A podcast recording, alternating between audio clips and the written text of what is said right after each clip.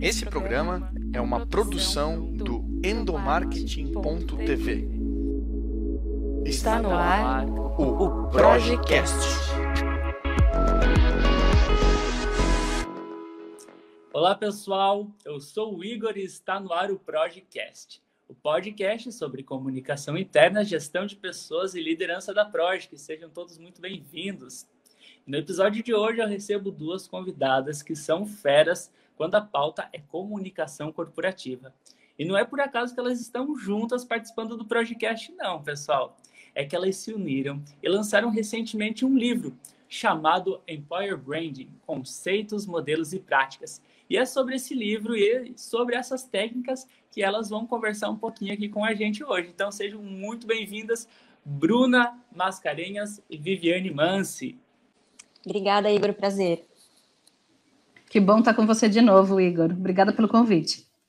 Bem, obrigado eu por vocês terem aceito conversar um pouquinho aqui com a gente, compartilhar um pouquinho aí sobre as práticas de mercado em relação a esse tema. Bem, e só para o pessoal ficar um resuminho da carreira de vocês para os nossos ouvintes, a Bruna ela já tem 13 anos de atuação na área de comunicação corporativa e já atuou em empresas como Johnson Johnson, Unilever e Votorantim Cimentos. E já a Viviane, ela também já está há 20 anos trabalhando com comunicação interna em grandes empresas e atualmente ela é diretora de comunicação, relações públicas e sustentabilidade da Toyota América Latina. Agora, a curiosidade que eu tenho aqui, meninas, é em que momento que vocês se cruzaram para escrever um livro e por que falar sobre employer branding? Bruna, vamos começar por você? Vamos, vamos lá. A gente ministra um curso sobre Employer Branding na Casper Libero, na Faculdade Casper Libero, em São Paulo, desde janeiro de 2018. É, e essa ideia de falar sobre Employer Branding surgiu e até antes, né, em 2015 e 2016, quando nós trabalhávamos juntas na Votorantim Cimentos. A gente se conhece desde antes disso, né, de mercado, mas é, a gente trabalhou juntas na Votorantim Cimentos. E lá a gente teve uma missão de trabalhar o posicionamento institucional, da marca institucional, é, juntas, né? E a gente passou por essa questão de legal. A gente está trabalhando um posicionamento de marca, mas a gente está olhando para o posicionamento dessa marca para os empregados, né? Pra, pra, e principalmente do posicionamento dessa marca como lugar para se trabalhar. E aí surgiu o tema Employer Branding na nossa pauta. A gente foi atrás, foi estudar o que era isso. Só tinha coisas de fora do Brasil, coisas em inglês, enfim. E a gente falou: não, tem muito campo para isso, vamos pesquisar. A gente foi estudar e a gente resolveu montar um curso em 2018. E a gente montou a primeira turma pensando assim: nossa, será que vai ter interesse nesse curso? Será que alguém vai querer fazer esse curso? E a história está aí, a gente está desde 2018 dando esse curso, a gente está indo para a 16 turma agora em setembro, na Casper.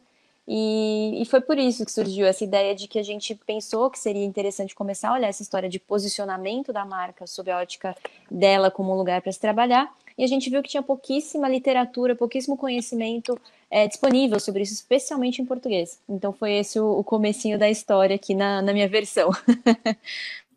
Olha, a minha versão não é diferente disso, gente. Mas eu acho que uma, uma das grandes motivações que a gente tem é que eu acho que eu e a Bruna temos uma, uma felicidade na vida que boa parte das pessoas que a gente lê, a gente conhece pessoalmente.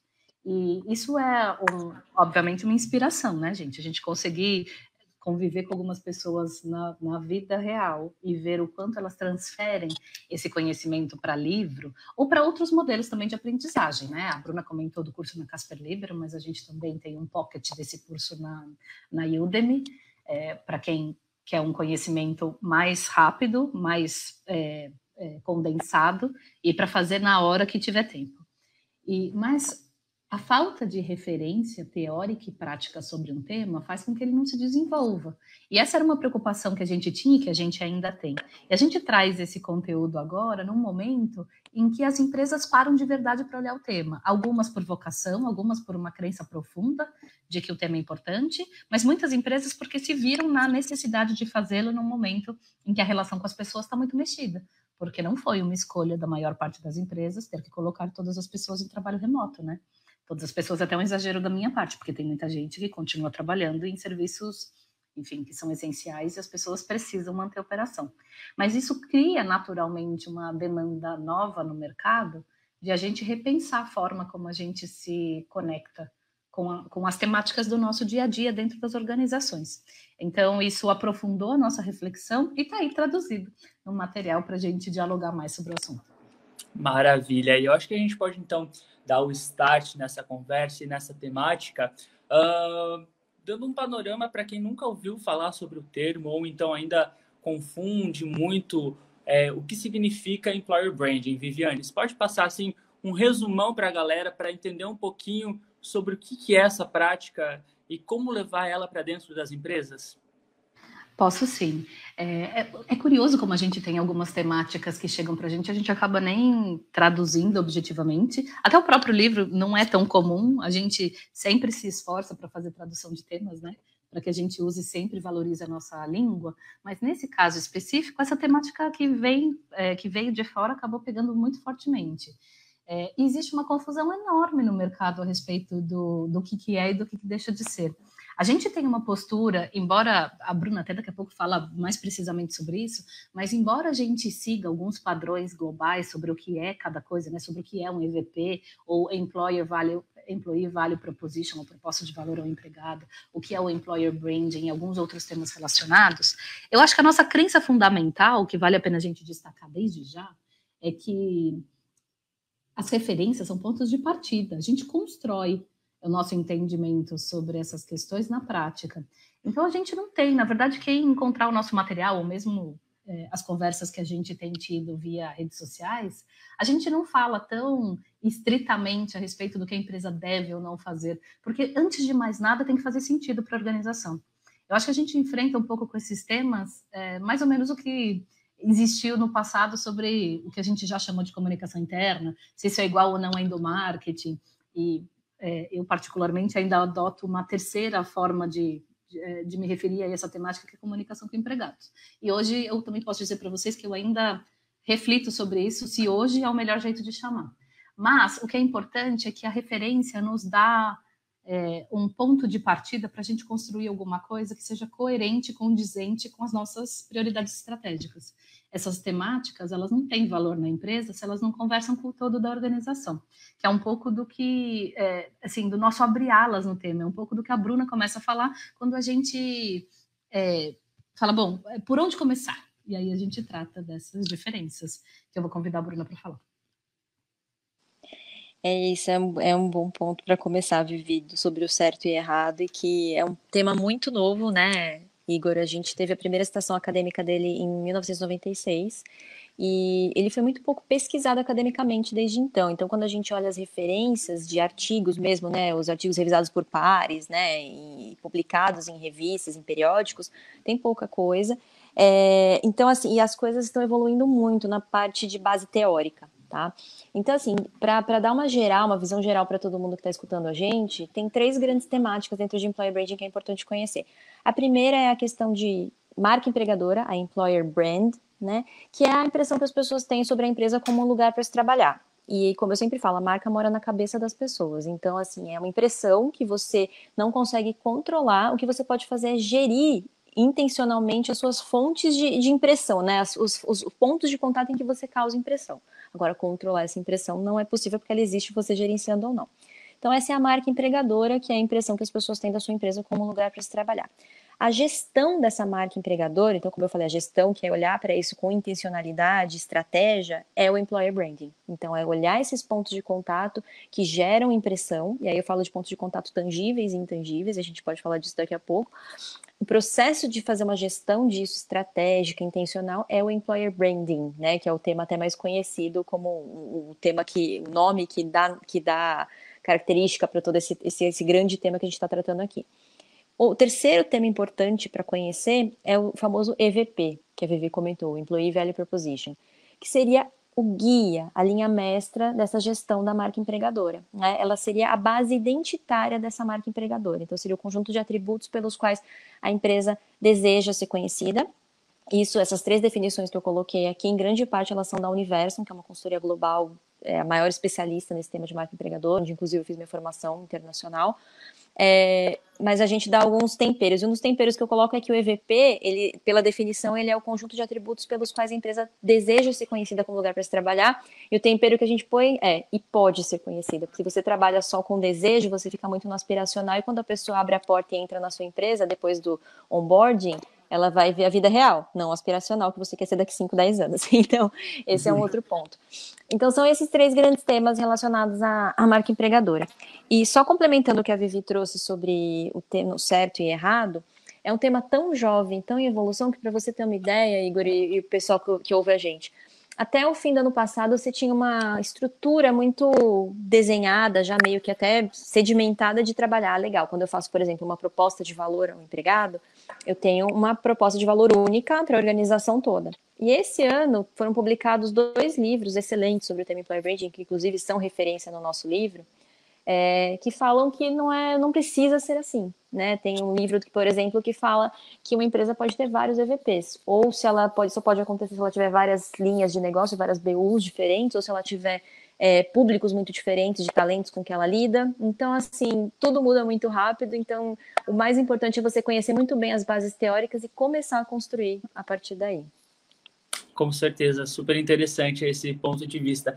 E eu acho que vale muito levar esse tema para dentro das empresas, justamente porque a gente está vivendo em uma era digital e as redes sociais estão dando uma voz ainda mais e estão sendo aliadas também nesse momento na hora de construir a, a reputação da marca, não só para a sociedade como consumidores, como também como local para se trabalhar, conquistando os colaboradores e se tornando um lugar aí de desejo para as pessoas de quererem ir trabalhar lá.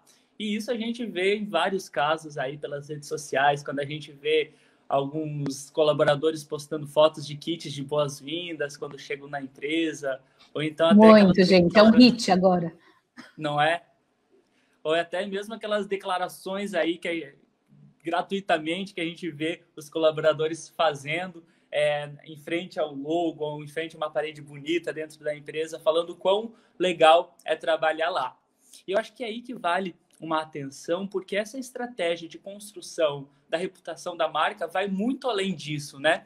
Bruna, você poderia explicar para os nossos ouvintes quais são os pilares básicos para um employer brand assertivo? Claro. É, eu acho que isso que você comentou dos kits de onboarding tal, que são hit, né? O pessoal posta muito, tira foto, aí sempre tem uma polêmica de que isso, é, nossa, será que o pessoal faz isso, employer brand só para postar em rede social tal? Então, acho que o pilar fundamental, quando você fala em construção de estratégia de marca empregadora, é que você não pode simplesmente aplicar as lógicas de, de employer, branding, employer branding, né, em employer branding, aplicar as lógicas de branding de produto e serviço. É, você querer aplicar as lógicas de construção de marca, de produto e serviço para uma lógica de construção de marca empregadora, é, acaba gerando o que eu falo de efeito piscina de bolinha. Então, você vai trabalhar o que é atrativo, o que vai chamar atenção. Você vai trabalhar como se você focasse bastante em trabalhar em pontos de venda, em pontos de contato muito visíveis, muito chamativos. E quando a gente fala de construção de marca empregadora, de employer branding, a lógica é eu construo de dentro para fora sim, marketing de produto, de serviço, em branding de produto e serviço, o meu foco é mais externo, depois interno, eu vou para fora, vou olhar o mercado, vou ver o que tem de oportunidade, os nichos que eu posso ocupar. Quando eu falo de marca empregadora, a minha matéria-prima é cultura. É o que eu tenho dentro de casa. Então, eu preciso, primeiro, uma, uma base de uma estratégia boa de marca empregadora é você realmente olhar para dentro, entender profundamente sua cultura, que é sua matéria-prima, trabalhar nela para você ser um bom lugar para se trabalhar que motive as pessoas a quererem trabalhar lá. Óbvio que você precisa também falar disso, não é só ser e não falar. Né? Isso que falar também é extremamente importante. As pessoas, é, por mais que você tenha acesso hoje muito mais fácil a como é trabalhar realmente dentro de uma organização com ferramentas como o Glassdoor, entre outras, você precisa falar da sua organização também sobre o aspecto de marca empregadora. Mas primeiro você precisa ser. E essa é a, a parte mais fundamental, assim, acho que da nossa abordagem no livro, né? Porque a gente percebeu, principalmente lá em 2014, quando a gente foi começar a estudar esse assunto, o tema era muito restrito a temas de talent acquisition, né, de recrutamento, seleção, atração, enfim. E natural, né, porque quando a gente fala de marketing, automaticamente vem a ideia de vender alguma coisa, e ali nesses processos eu estou vendendo uma empresa para um candidato de uma certa forma, então conectou muito rápido. Mas se a gente se restringir a esse aspecto né, da marca empregadora, só na atração, na seleção, é como se eu só do meu ponto de venda, deixar meu ponto de venda lindo, com os vendedores mais treinados, mais maravilhosos, pegar um produto bom depois. Né? Então, por isso que é tão importante ter em mente que o primeiro passo, respondendo sua pergunta, é você ter um bom produto para trabalhar. é interessante é, esse ponto de vista. E, Vivi, é, vale também aqui ressaltar como, qual é a ligação entre o employer branding e a cultura corporativa. Olha, é uma ligação super relevante, afinal de contas, a gente está imerso em cultura. Então, eu não consigo pensar uma estratégia de employer branding que não leve esse aspecto em consideração. É, em outras palavras, a gente, eu acho que a grande questão e a grande crítica que eu vejo muita gente falando sobre esse hit, né? De, tem gente que é super crítico para dizer, bom, mas será que a empresa faz mesmo tudo aquilo que promete nessa chegada? É, bom, se ela não cumpre o que promete, a gente pelo menos tem a oportunidade de cobrá-la sobre isso.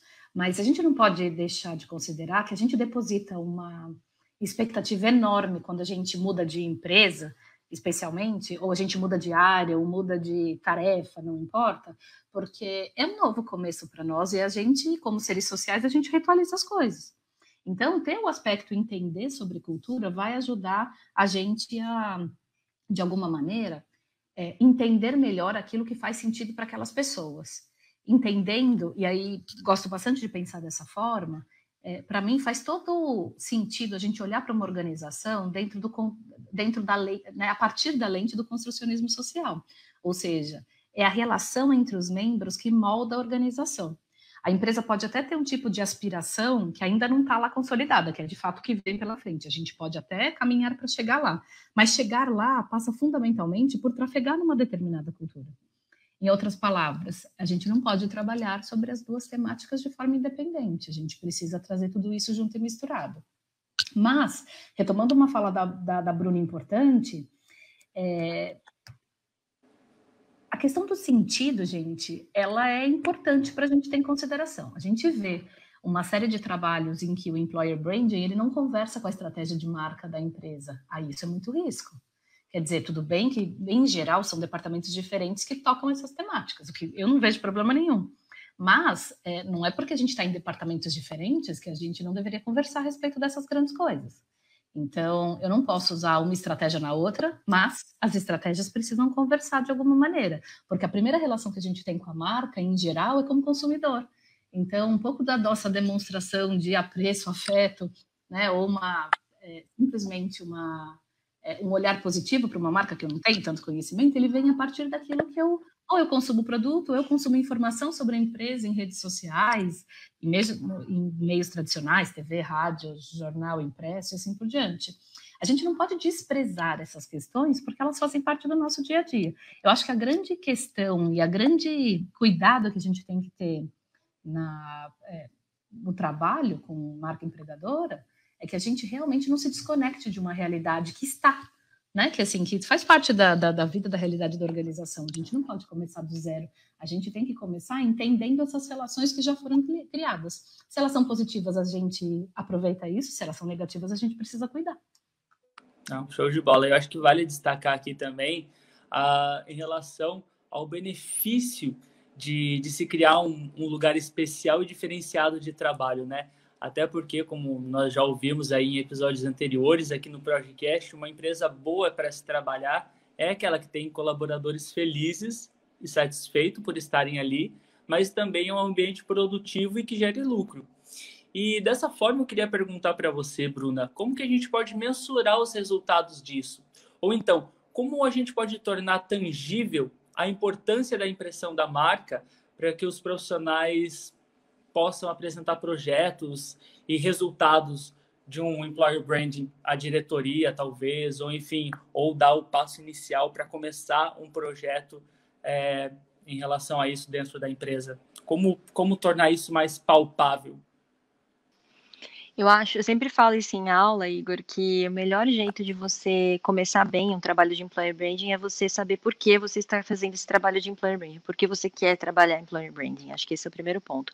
Porque as métricas, e a gente até fala bastante disso no livro, é, vão depender muito da questão que você precisa e deseja trabalhar quando se fala em marca empregadora. né? Eu acho que vai variar de acordo com o tipo de projeto que você está construindo e suas dores principais relacionadas à, à imagem da empresa como lugar para se trabalhar. Dito isso, é, é, importante entender desde o começo, né? Se você tem dores específicas de atração e é isso para vender um projeto de marca empregador e, e, reforçar a importância, de repente você vai precisar olhar para algumas métricas de atração que você tem atualmente. Então, sejam métricas de vaidade, como o número de seguidores em LinkedIn, enfim, sejam métricas de, de quanto você gasta hoje com recrutamento ativo, porque as pessoas não conhecem, não procuram ativamente a sua empresa e você precisa ativar os seus recrutadores, sua força de trabalho interna, seus hunters para ir atrás de, de, de de talentos, isso pode ser métrica. Para algumas outras pessoas pode ser, poxa, será eu tenho um, um programa de, de, indicação interna, né, que os próprios funcionários indicam pessoas para trabalhar aqui e poucas pessoas fazem indicações. Bom, isso é um sinal da minha marca empregadora, né, também. Então tem N métricas possíveis para isso, né? E outra, tem vários pontos relacionados a questões que já são medidas hoje. Então, por exemplo, em pesquisas de clima e outras coisas que já são medidas hoje, que são estudadas no processo de, de estruturação de EVP e de estruturação de estratégia de marca empregadora, que podem ser muito auxiliados por um trabalho de marca empregadora dedicado. E eu digo isso porque muitas empresas entendem muito bem, bom, eu tenho uma pesquisa de clima, depois do meu resultado de pesquisa de clima eu vou ter pontos de trabalho, eu vou realizar um plano de ação e eu vou medir de novo daqui num pulso, daqui seis meses, um ano, né? E o que acaba acontecendo é que na pesquisa de clima você mede a temperatura, mas você não vai mais muito mais fundo do que isso. E quando a gente trabalha sob, a ótica de marca empregadora, sobre como realmente é trabalhar e estar na organização, esse olhar, esse olhar é um pouco aprofundado, né, em relação ao que é feito numa pesquisa de clima. Então você consegue entender muitas vezes, né, você na pesquisa de clima você tem aquele retrato de o que está acontecendo, e a partir disso muitas vezes vem as demandas de, ok, está acontecendo isso, eu preciso melhorar essa nota. Só que quando você vai trabalhar a marca empregadora e olhar a construção de proposta de valor ao empregado, você começa a detalhar realmente quem e como estão as pessoas por trás dessas notas de pesquisa de clima. Só para dar um exemplo, Igor. Então, é, você começa a ter métricas interessantes a partir daí, né? Você começa a ter métricas mais específicas sobre percepção de liderança, sobre percepção de por que, que as empresas escolhem ficar, as, as pessoas, desculpa, escolhem ficar na organização, né? Você faz uma pergunta muito específica no trabalho de marca empregadora, você não faz uma pergunta de, é, específica de como está a trabalhar aqui esse ano, né? Você está fazendo uma pergunta específica de por que você escolhe trabalhar aqui todos os dias, né? Basicamente, o trabalho de marca empregadora busca, busca essa resposta, né? Por que, que eu devo escolher essa empresa para trabalhar e por que, que eu continuo aqui?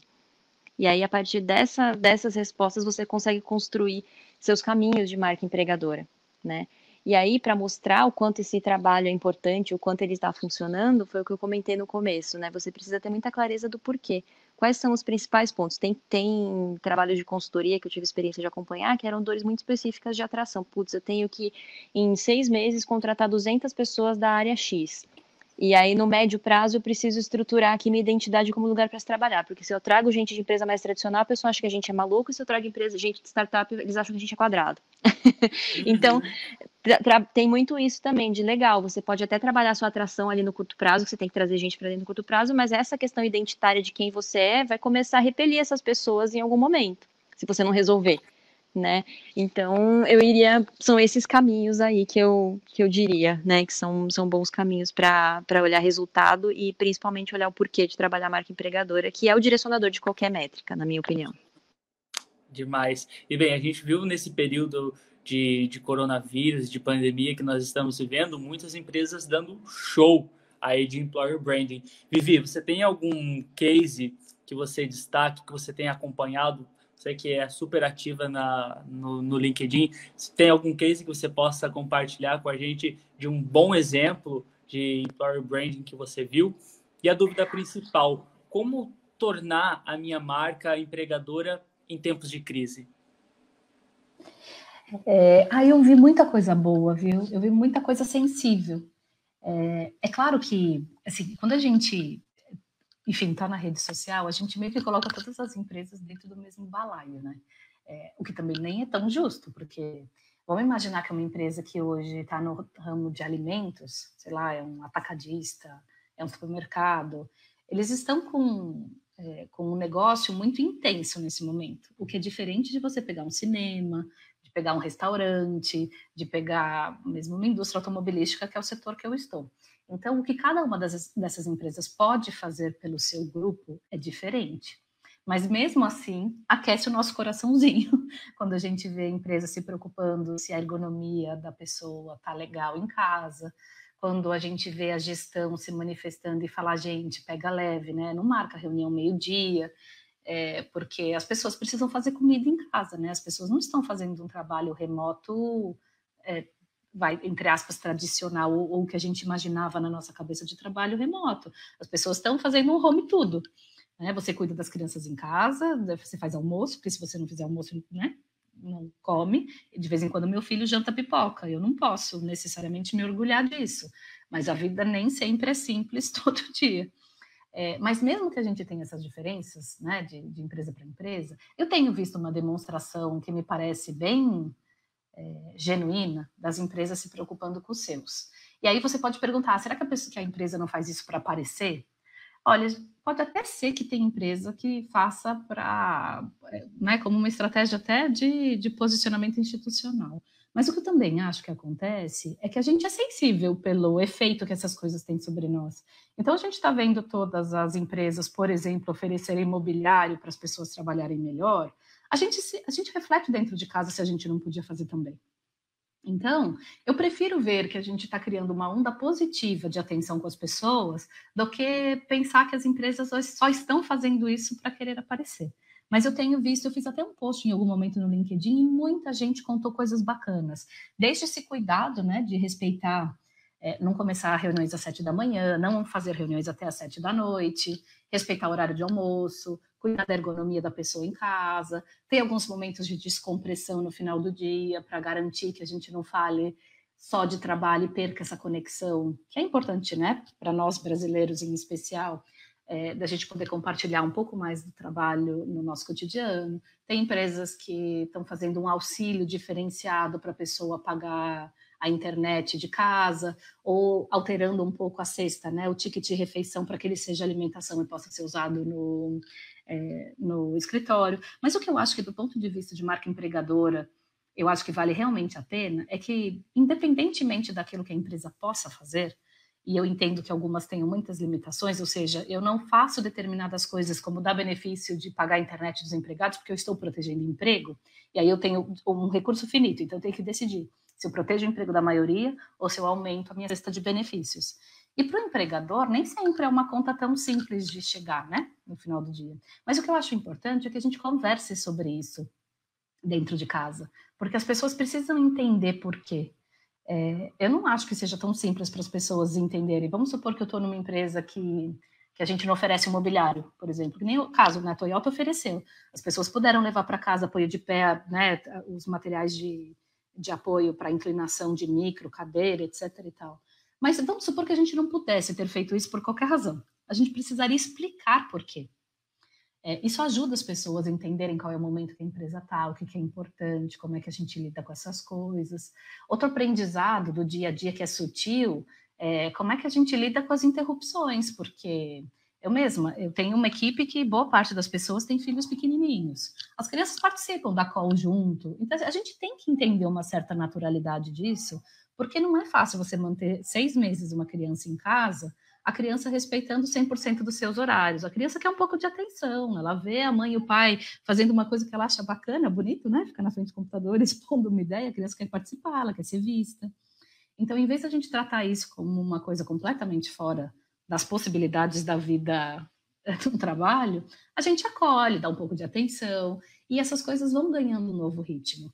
Eu acho que quanto mais a gente tem esse entendimento né, nas empresas a respeito dessa vida real que acontece lá fora, mais a gente tem pessoas conectadas de verdade com a empresa. Então, tratar as pessoas com respeito, gente, sempre rende bons dividendos. É claro que cada empresa vai definir o que é respeito dentro de um jeito muito especial para si. Né? Não tem certo, não tem errado, né? Só tem jeitos de ser. Mas tem empresas que fazem coisas que mesmo a gente de fora, a gente fala, poxa, que bacana, né? Dá uma aquecidinha no coração saber de determinadas coisas. Eu acho que é isso que a gente tem que motivar. É, não importa o limite de cada organização, mas se a gente se sente dentro de casa, é, na obrigação, na responsabilidade, ou minimamente na intenção de ver o que mais que eu posso fazer para as pessoas, a gente começa a ter é, mais é, um resultado mais positivo, né? as pessoas mais resilientes para passar por esses períodos que não são fáceis para ninguém. A gente tem um certo conforto aqui, né? Assim, eu trabalho na minha casa, o meu marido dá aula enquanto eu estou no trabalho, meu, meu filho fica no game e não cai a internet para ninguém. Só que tem famílias que têm, né? Tem mães que têm cinco crianças em casa, tá sozinha, não tem computador e divide um celular com cinco crianças. A gente precisa ter empatia com esse, é, com isso também, porque isso também é real. Né? E não nos cabe julgar ninguém. A gente só precisa ter um jeito de trabalhar que caiba todo mundo. Com certeza. Bem, eu acho que esse papo é, só deu para nós um gostinho de a gente precisa acompanhar esse livro que vocês acabaram de lançar. Eu queria agradecer demais, gente, a participação de vocês aqui no nosso podcast.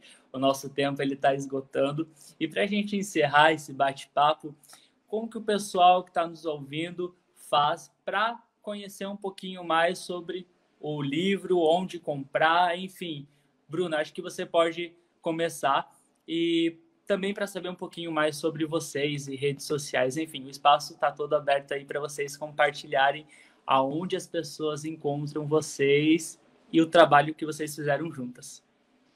Maravilha, Igor. Obrigada pelo espaço. A gente está vendendo o livro na versão física, na versão impressa, por uma plataforma própria. Então, a gente está vendendo pelo livro.scoms, a minha empresa chama Smartcoms, então a gente está vendendo pela plataforma da empresa, livro.s de smart, coms, C-O-M-M-S.com.br.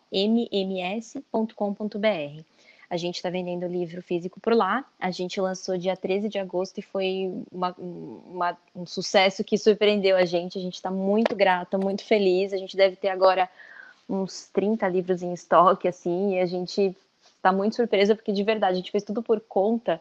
E a gente pensou, bom, vamos fazer uma tiragem que a gente consiga fazer, né? Arcar com ela agora, e até o fim do ano a gente é, a gente, quem sabe, né, consegue vender os livros e assim, em menos de um mês já foi quase tudo. A gente está muito feliz, mas ainda tem.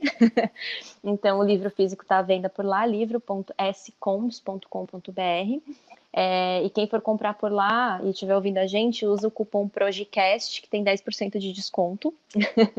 Opa, e a gente. Coisa boa, né? Então, quem entrar lá no livro.scoms.com.br e usar o cupom PROGCAST tem 10% de desconto. É, e a gente tem também a versão e-book para quem gosta de Kindle, acabou de sair, pediram muito para a gente, a gente é, demorou um pouquinho para conseguir subir nas plataformas, mas deu certo. Então agora ele está disponível como e-book também para quem usa Kindle ou outras plataformas, dá para achar ele na Amazon e dá para achar ele no Google Play também. Employer Branding, conceitos, modelos e prática. Então, jogando isso na busca lá do Google Play ou na Amazon, está é, tá disponível o e-book também para esses leitores aí digitais e o físico na nossa plataforma própria com desconto para quem for ouvinte do podcast. Aí, show de bola. E para quem quiser conhecer um pouquinho mais sobre o seu trabalho, Bruno, e também as consultorias que você faz, como elas podem ter acesso? Perfeito. A minha consultoria chama Smart Comms. Eu trabalho employer branding, mas também trabalho temas de comunicação e gestão da mudança. São as minhas três frentes de atuação. É, o site é scoms.com.br e eu estou no LinkedIn como Bruna G. Mascarenhas. Então, quem me procurar no LinkedIn, eu tendo a ser bastante ativa lá em postagens, em artigos. No, no meu histórico tem muitos artigos sobre employer branding também, muitos deles que inspiraram o, o conteúdo do livro. Então, vocês me encontram por lá. E a gente tem o curso livre na Casper, né? O curso da Casper é presencial desde 2018, a gente está indo para a 16 turma agora no fim do mês, é, e desde março a gente transformou esse curso presencial numa versão online ao vivo pela Casper, e tem o da Udemy também, como a Vivi comentou no comecinho, que é uma versão pocket desse, desse curso. Maravilha. E você, Vivi, também tem um espaço aberto aí para passar suas redes sociais e contatos. Gente, de trabalho mesmo, eu falo só no LinkedIn. eu tenho até uma página no Instagram, mas aí, enfim, são de questões muito aleatórias para eu desligar um pouco a cabeça. Então, às vezes tem algo relacionado ao trabalho, mas não necessariamente. Agora, no LinkedIn, eu tento manter, é, eu tento manter é, uma um tema aberto sobre ambiente organizacional. Eu não falo exclusivamente de employer branding, mas eu tento falar sobre coisas que nos impactam no dia a dia de trabalho. É, eu tenho, eu continuo dando aula. Na verdade, para ser muito honesta, o meu trabalho na Toyota é bastante puxado. Desde que eu entrei lá, eu tive, eu acabei, eu fui diminuindo aos poucos as aulas até parar. Com a pandemia, que as aulas se tornaram online, eu consegui voltar. Então eu voltei para a universidade recentemente e isso eu acabo conversando bastante com as pessoas sobre os seus dilemas, né, dentro da organização. Então muito do que eu escrevo está vinculado a isso, com as dúvidas que aparecem, com os desafios de vida real, às vezes um pouco com as frustrações que as pessoas lidam um pouco porque eu acredito que quando a gente organiza o pensamento e, com, e, consegue falar sobre algumas coisas, elas vão se resolvendo naturalmente, né? Porque é, parto muito do princípio que a palavra cura. Então, o meu LinkedIn fala sobre essas dimensões. Eu sou colunista, aliás, a Bruna não fala, mas ela é colunista também da HSM. A HSM, além da revista impressa, Verdade. eles têm, eles têm também, eu faço a sua propaganda, não tem problema. É, eles têm um, um, um, o site da HSM Management, é um site aberto, você pode se cadastrar e você recebe as colunas gratuitamente, que é como um oferecimento da revista para vocês, em algum momento, se interessarem por assinar um conteúdo mais profundo que vem no impresso. E lá eu falo fundamentalmente de liderança, né, das relações de comunicação com liderança. Maravilha, fechou. Meninas, novamente, muito obrigado pela participação de vocês aqui no podcast. Lembrando que ouvinte tem desconto no livro em de 10%, então usa o cupom PROGCAST e garanta essa leitura que eu tenho certeza que vai acrescentar demais aí na sua, na sua carreira profissional como comunicador ou como gestão de pessoas. Eu vou ficando por aqui, não esquece de visitar o nosso site, o nosso blog, o endomarketing.tv, e a gente volta a se encontrar na semana que vem com novos convidados. Um beijão, fique bem e se puder, fique em casa. Valeu, pessoal. Tchau, tchau. Você ouviu o Projecast.